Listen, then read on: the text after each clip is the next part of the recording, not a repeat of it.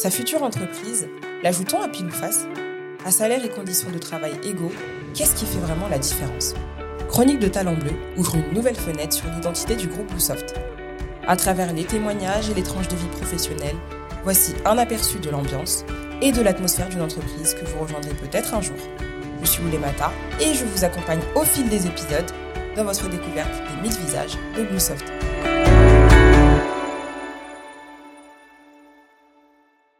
Épisode 3. Guillaume, manager, consultant et formateur. Bonjour. Peut-être que je dirai pas tout. Guillaume, c'est un homme multifacette. Bien sûr, nous le sommes tous et toutes à différents degrés. On le sait, on ne résume pas un être humain à son métier. Il ne manquerait plus que ça. Mais Guillaume, c'est un peu plus encore. Tenez, par exemple, il s'est formé à la voix off pour devenir, un jour peut-être dans une prochaine vie professionnelle, un artisan du hors-champ et de la narration. En attendant, il se plaît à accompagner, conseiller et former les autres. Une activité qu'il a découverte sur le tard avec beaucoup de félicité.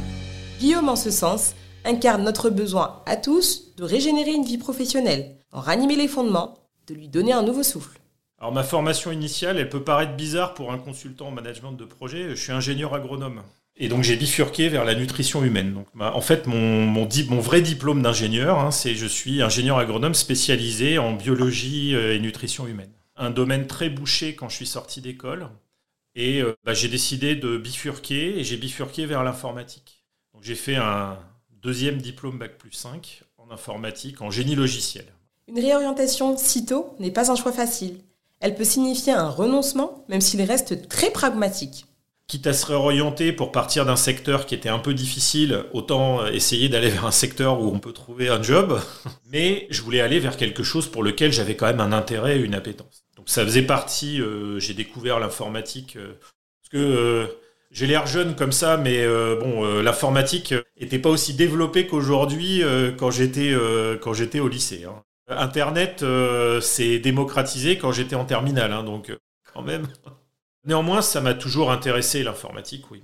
D'un peu plus loin que d'autres sujets, mais finalement, ça m'est apparu assez naturel d'aller vers ça. Guillaume a cependant un temps hésité avec l'enseignement. Son devenir de formateur n'était-il pas déjà sous-jacent? Mais il faut savoir être patient, la vie professionnelle n'est pas toujours parfaitement linéaire. Donc j'ai travaillé euh, dans l'industrie aéronautique. Euh, alors à l'époque, ça s'appelait pas Airbus hélicoptère, ça s'appelait encore Eurocopter. J'ai travaillé dans la préparation de missions pour hélicoptères. J'ai découvert le monde de l'aéronautique à ce moment-là. Euh, histoire d'être dans la continuité, euh, donc euh, après ça, je suis rentré dans la téléphonie mobile. Moi, j'ai intégré, alors d'abord en tant que prestataire au sein d'une ESN, Sagem Mobile, et puis j'ai été embauché chez Sagem Mobile un peu plus d'un an plus tard. Et là, je faisais un tout autre métier. J'étais plus dans le développement, j'étais intégrateur logiciel. C'est-à-dire que mon boulot, c'était d'assembler des morceaux de code pour en faire un téléphone qui marche. Je caricature un peu, mais c'est un peu l'idée. Euh, c'était pas les mêmes technologies, mais c'était quand même un environnement très technique. Peut-être même encore plus que ce que j'ai connu dans les hélicoptères, parce qu'il euh, y avait beaucoup d'électronique, euh, d'antennes, de miniaturisation. donc c'est un tout autre métier encore. Même si c'était aussi de l'informatique, euh, ça a été euh, quelque chose de totalement nouveau. Il n'est pas certain que nos plus jeunes auditeurs se souviennent de l'éclatement de la bulle boursière de 2001. De nombreuses entreprises, pourtant anciennes aux reins solides, n'ont pas résisté. La très forte concurrence et le pouvoir d'innovation d'entreprises technologiques étrangères ont fini d'emporter la partie dans le milieu des années 2000. Guillaume, lui, choisit de revenir dans le secteur aéronautique en tant que chef de projet. Pour l'anecdote amusante, je me suis retrouvé à piloter euh, l'équipe qui avait, euh, entre guillemets, piqué le marché à celle où je travaillais quelques années avant chez Eurocopter. Bref, la roue tourne. De fil en aiguille, Guillaume arrive chez Dalight en 2017, qui s'apprêtait elle-même à intégrer le groupe Bluesoft. Son arrivée, presque un hasard, et surtout une envie d'autre chose. J'étais depuis très longtemps dans le même job, j'étais depuis très longtemps dans les mêmes choses, et sans m'en rendre compte, je tournais en rond je faisais, euh, je faisais les choses mécaniquement, mais finalement, euh, est-ce que je me plaisais tant que ça dans ce que je faisais? C'est pas sûr. Et puis, il y a eu aussi l'envie de considérer ce métier sous un nouvel angle, parce que euh, le consulting, c'est non plus faire, mais aider les autres à faire, profiter de mon expérience, de ma connaissance, de ma prise de recul pour aider d'autres personnes. Et finalement, c'est ça qui m'a décidé à franchir le pas et à rejoindre un cabinet de conseil en management de projet. Si vous deviez expliquer le métier de conseil en management de projet, peut-être auriez-vous quelques difficultés à en définir les contours. Nous savons tous à quoi ressemble un cheval, n'est-ce pas? Saurions-nous pour autant le dessiner correctement? Rien n'est moins sûr. Le conseil en management de projet, c'est euh, extrêmement euh, large et ça peut recouvrir beaucoup de problématiques qu'ont les entreprises. Mais les entreprises, qu'elles soient publiques ou privées, hein, puisqu'on travaille, euh, travaille avec des administrations, mais on travaille aussi avec des entreprises privées, banques, assurances, etc. En fait, le métier du management de projet, c'est un métier que tout le monde connaît sans bien le connaître. C'est-à-dire que tout le monde sait ce que c'est un projet, enfin, tout le monde pense savoir ce que c'est un projet. Moi, le premier, quand j'y étais, hein, C'est ça qui est bien, c'est que je peux souvent partager, euh, que ça soit en formation ou en discussion avec mes clients, euh, les écueils que j'ai connus et que j'ai commis moi-même euh, ou que j'ai subi moi-même quand j'étais dans le, dans, le, métier. Mais typiquement, ce qu'on attend de nous, c'est soit de d'aider un projet qui est en difficulté à comprendre pourquoi il est en difficulté, ce qu'il doit faire et comment ramener ce projet, peut-être pas vers tout ce qu'il avait prévu de faire, mais en tout cas vers quelque chose qui va aboutir. Ça, c'est euh, peut-être la mission de base euh, qu'on peut avoir dans un conseil en management de projet. Après, on peut aussi avoir dans notre métier quelque chose de plus global. C'est au sein d'une entreprise, d'une manière générale, les projets ne fonctionnent pas bien, ou telle ou telle partie ne fonctionne pas bien.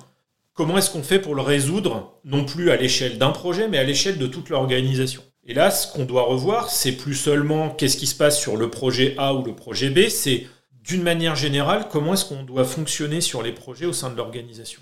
Déjà, euh, question qu'on peut se poser, est-ce qu'il y a une manière de faire euh, globale et uniforme partout ou est-ce que finalement c'est un petit peu chacun qui fait dans son coin? Est-ce qu'il y a des règles écrites quelque part? Est-ce qu'il y a entre guillemets une méthode écrite quelque part ou une procédure écrite?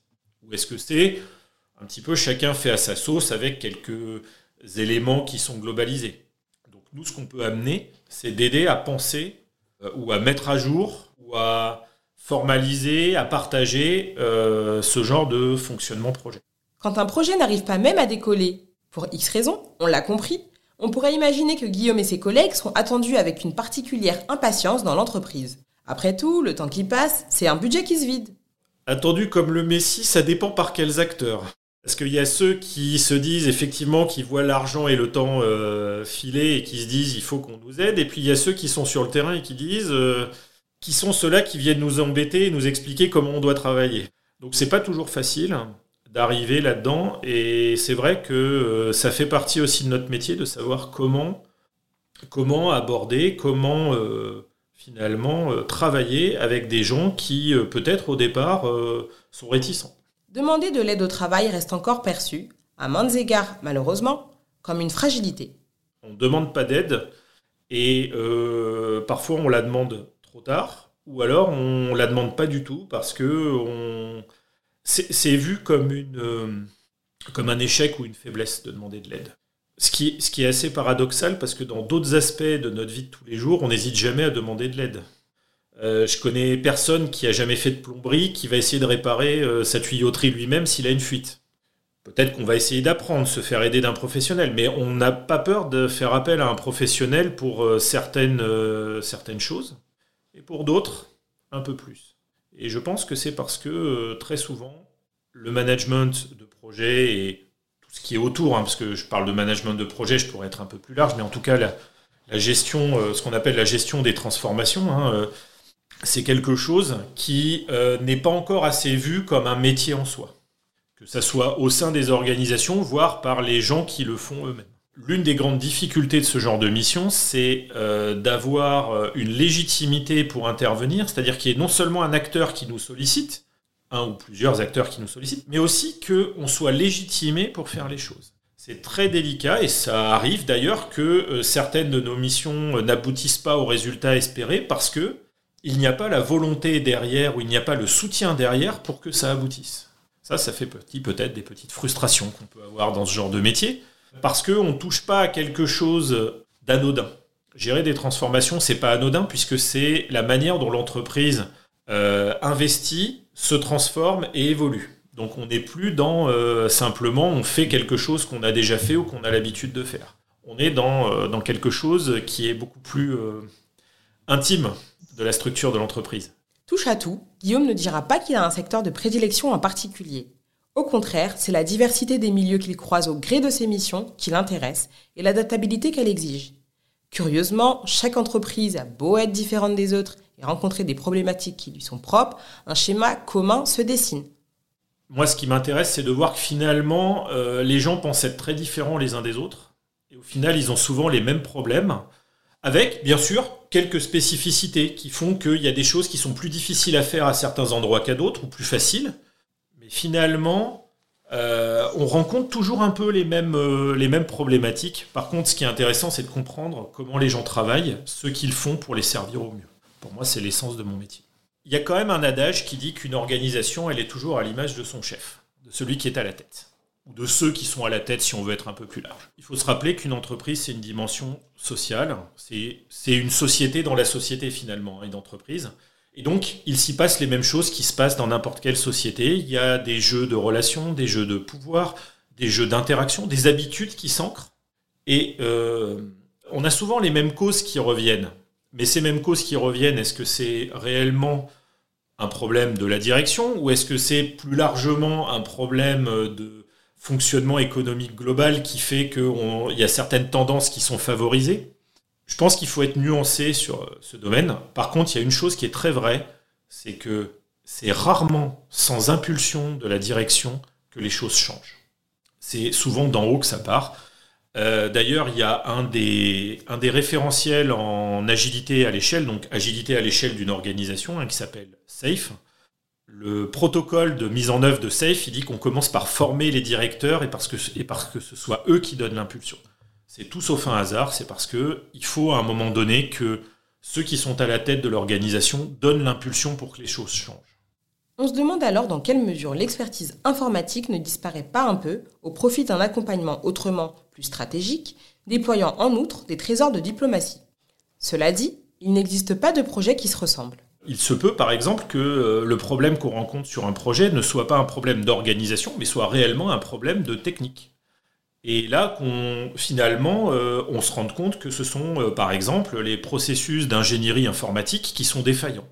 Et c'est là où notre expérience et notre savoir-faire informatique rentrent en ligne de compte, c'est pour euh, éventuellement aider à détecter ce genre de problème.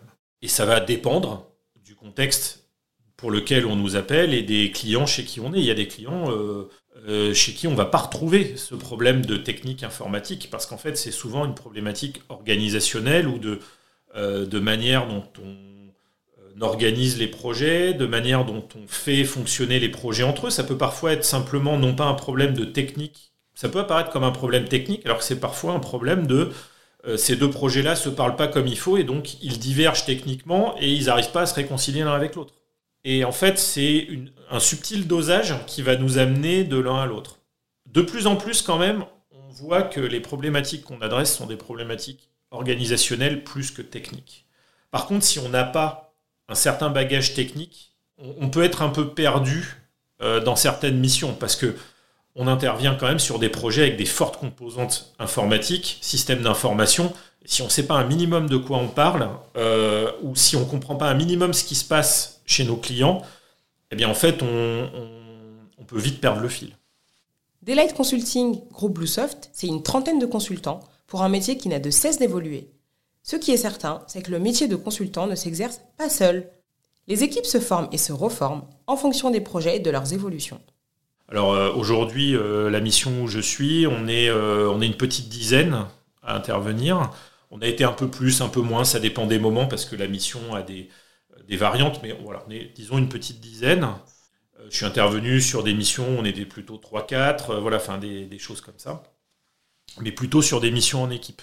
Il y a une prise de conscience progressive de l'intérêt de ce métier euh, du management de projet euh, qui fait que euh, les missions commencent à se développer. Évidemment, cela va sans dire, Daylight recrute. Et ce n'est pas parce que l'on appartient à un groupe d'une belle taille que l'on pratique l'embauche sans fin, le cauchemar de tout candidat. Une première rencontre avec Laura, qui est chargée de recrutement, puis avec un manager pour les questions plus techniques, et si ça match, un dernier échange avec la direction vient confirmer l'entrée en grande pompe dans le monde du consulting. c'est toujours un petit peu ce processus-là, même si on essaye toujours de l'optimiser, de le simplifier, parce qu'il faut aussi que les processus de recrutement soient fluides. En tout cas, c'est toujours bien d'avoir des, nouvelles personnes, parce que ça dynamise aussi euh, l'ensemble. Une équipe euh, qui bouge jamais, soit elle est vraiment très très aboutie, elle fonctionne très bien ensemble et elle reste très longtemps ensemble, ça existe, mais c'est toujours bien, euh, notamment on est quand même dans des secteurs qui bougent, qui évoluent avec des innovations, avec des choses qui se modifient, avec des nouveaux comportements. On voit aussi qu'il y a euh, des tendances qui émergent, on, demande à faire des choses plus durables. Enfin, il il y a plein de choses qui bougent.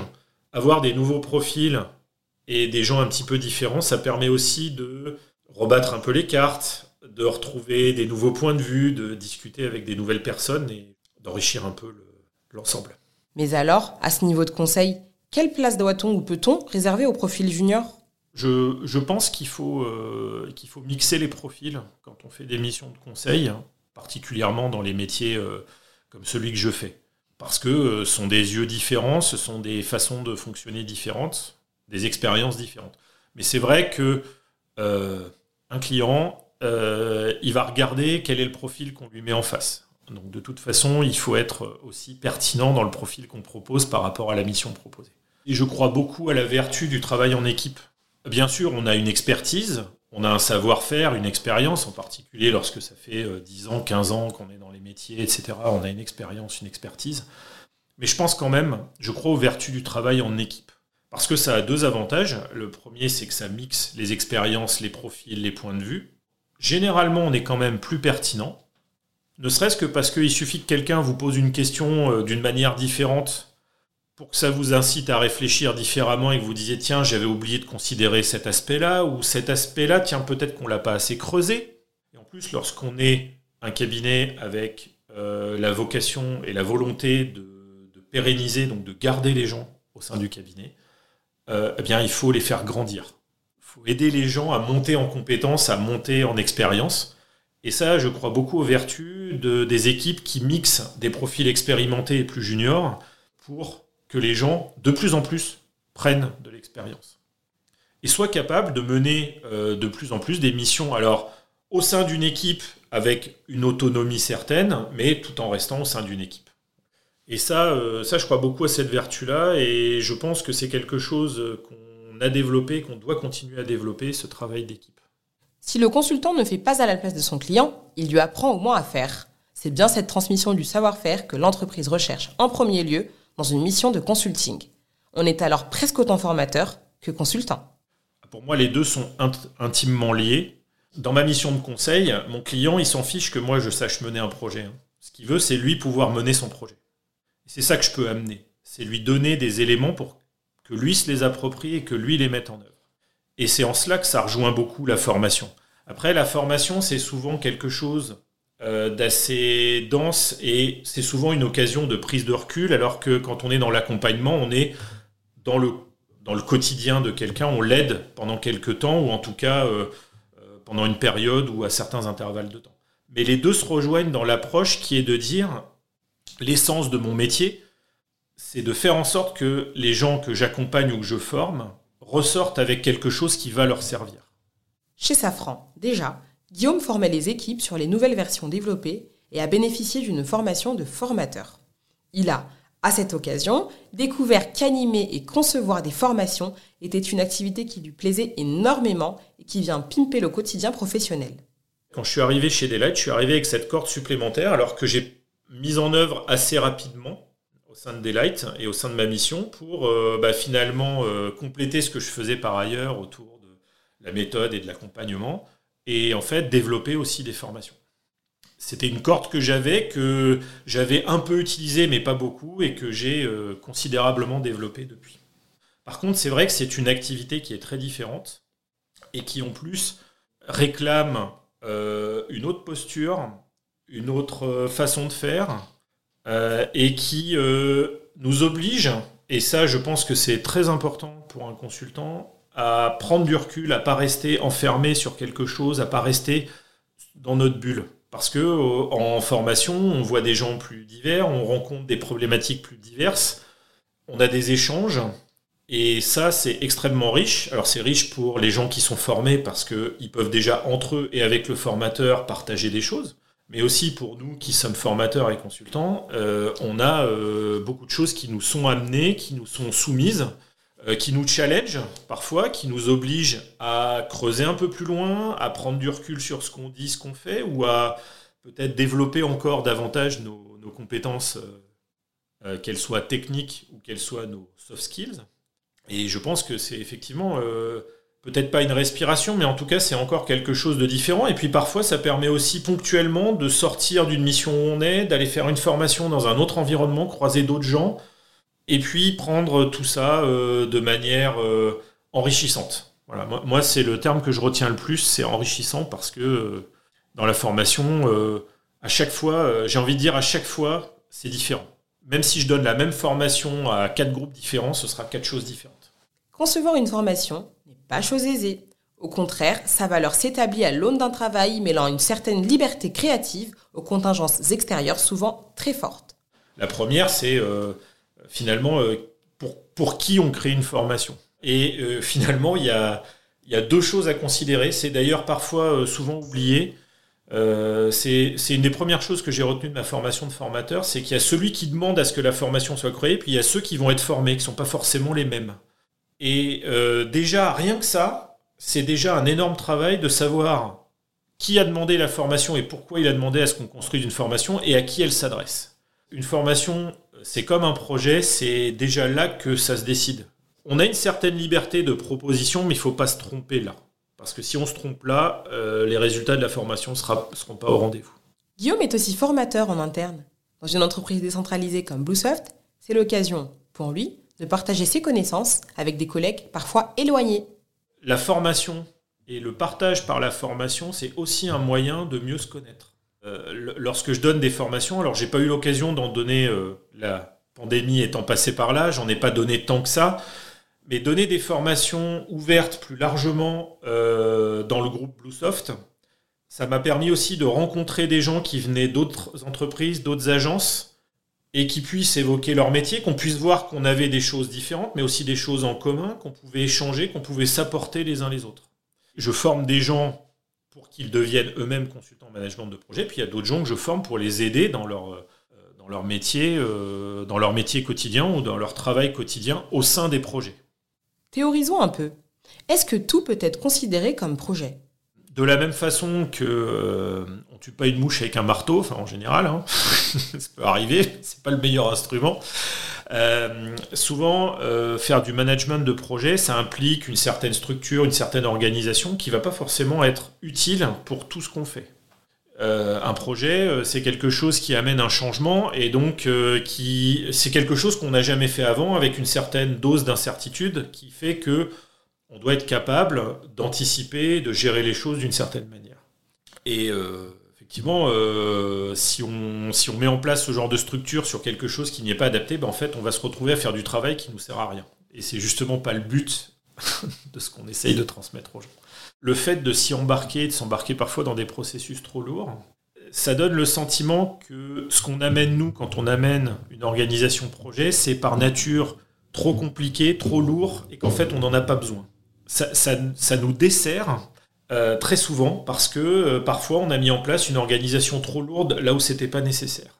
Il y a un autre effet amusant qui est que si, euh, parce que c'est aussi notre métier, si je décortique un concept, ça va toujours sembler beaucoup plus compliqué que si, que si je le déroule devant, devant vous.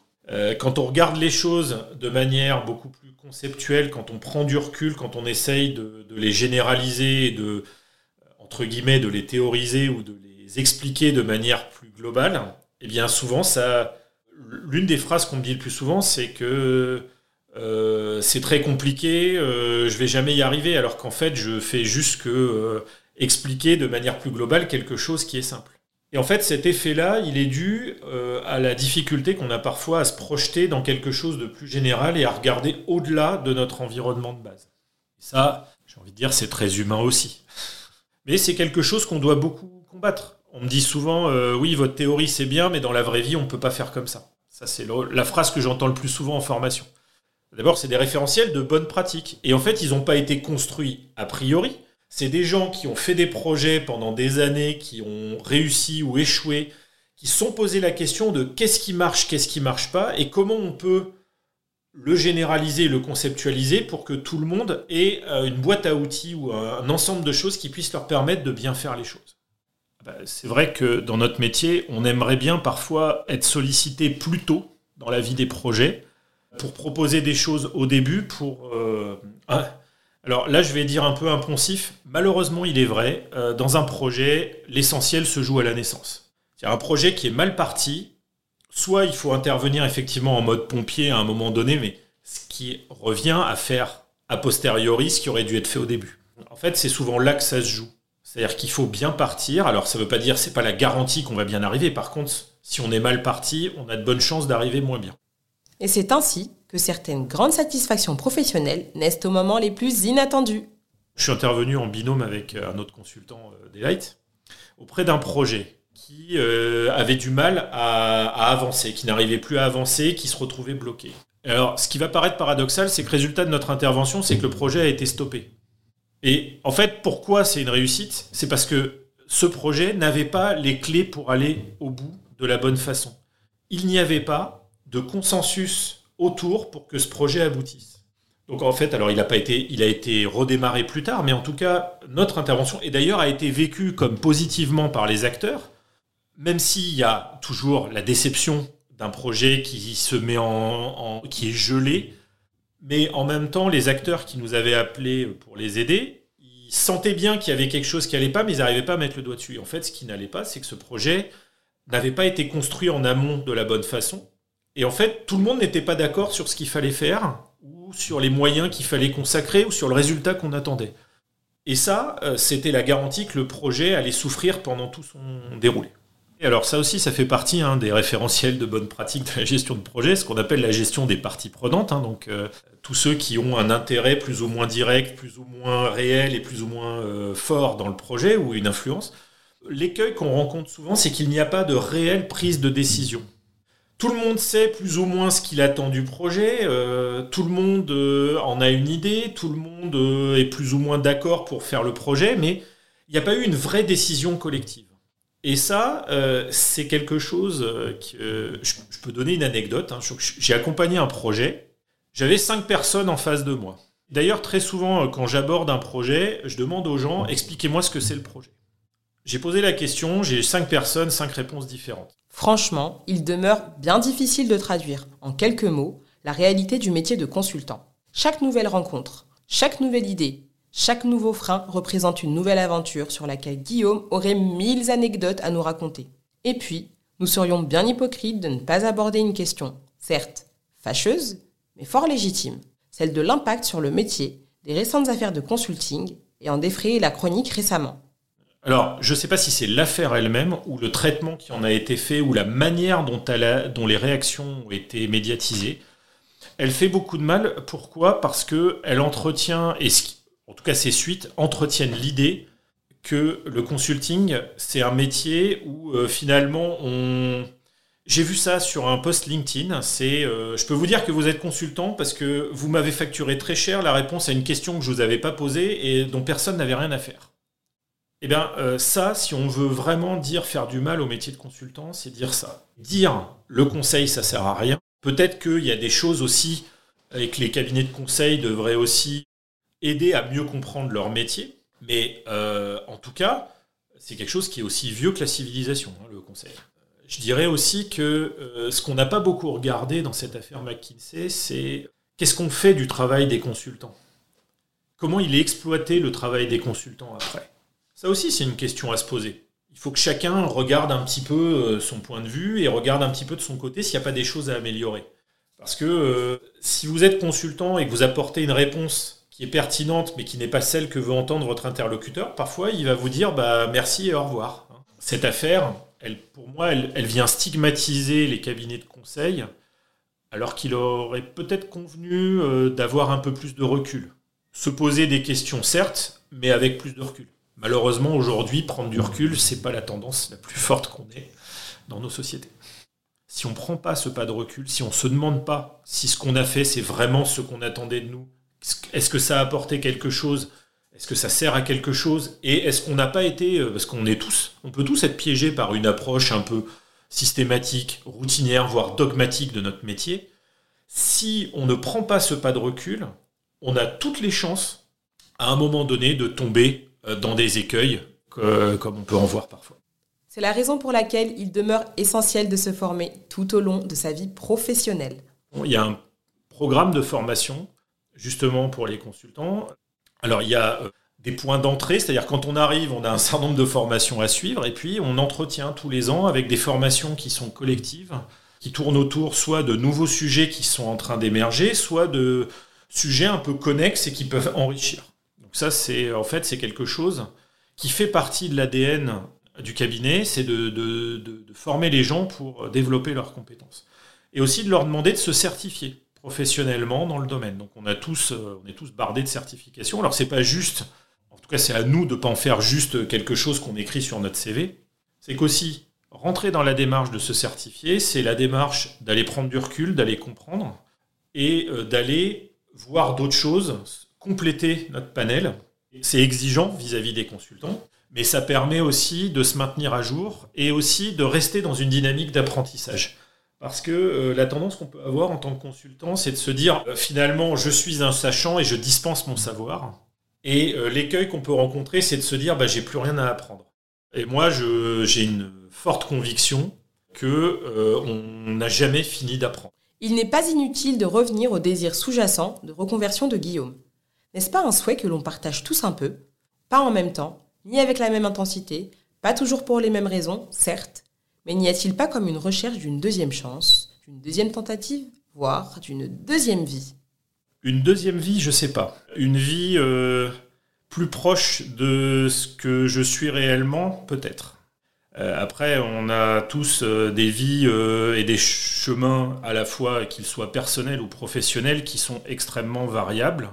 Euh, j'admire toujours les gens qui ont euh, une idée fixe depuis qu'ils sont euh, très jeunes et qui s'y tiennent et qui vont là-dedans. Hein. J'ai une amie d'enfance, à 4 ans, elle disait qu'elle serait vétérinaire et spécialisée dans les chevaux parce qu'elle était passionnée par les chevaux. Son père était agriculteur, il avait des chevaux, donc elle faisait de l'équitation depuis qu'elle était toute petite.